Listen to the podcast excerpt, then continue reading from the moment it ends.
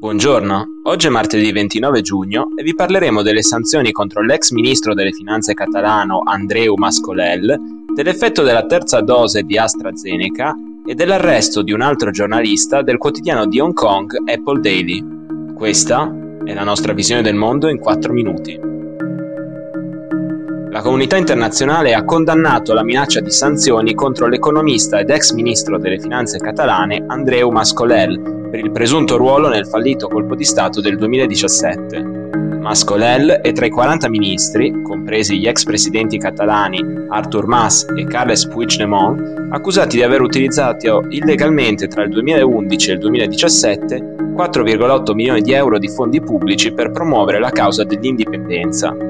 In una lettera aperta, 53 economisti, tra cui 33 premi Nobel, si sono detti molto preoccupati per la situazione in cui versa Mascolel. L'ex ministro si è ritirato dalla vita politica nel 2016 e non ha fatto parte del governo guidato da Puigdemont, che ha dichiarato l'indipendenza nel 2017.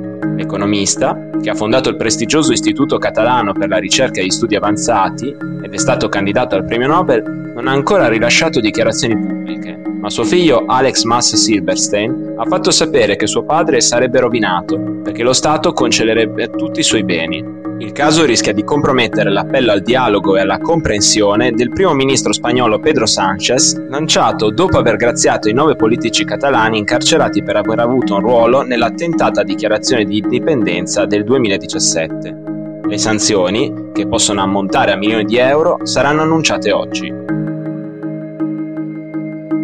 Secondo uno studio dell'Università di Oxford, una terza dose di vaccino AstraZeneca, somministrata almeno sei mesi dopo la seconda, sarebbe efficace come richiamo senza bisogno di modifiche contro le varianti alfa, beta e delta. Il professor Andrew Pollard, a capo dell'Oxford Vaccine Group, ritiene che i dati siano molto positivi, nonostante debbano essere ancora sottoposti a peer review.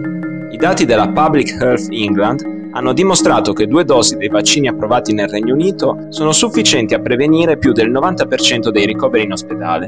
Adesso lo studio sarà sottoposto a peer review e sarà interessante vedere se anche i vaccini basati sulla tecnologia mRNA, come Pfizer BioNTech e Moderna, avranno effetti simili.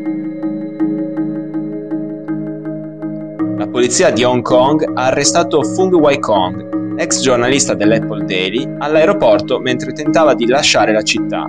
In seguito alla chiusura dell'Apple Daily, la testata online Stand News ha eliminato tutti gli articoli di opinione per proteggere gli autori e gli abbonati dalle indagini sempre più vessatorie del governo. Si ritiene che Fung stesse lasciando la regione autonoma per scappare nel Regno Unito e la polizia ha fatto sapere che è stato arrestato per aver cospirato con paesi stranieri per mettere in pericolo la sicurezza nazionale. La settimana scorsa gli agenti hanno arrestato anche il capo editorialista dell'Apple Daily e cinque dirigenti, tra cui il caporedattore Ryan Law e l'amministratore delegato Chung King-hoon. Le azioni della polizia contro la testata giornalistica hanno suscitato lo sdegno della comunità internazionale, che ritiene che il governo stia sfruttando la legge per soffocare la libertà di stampa.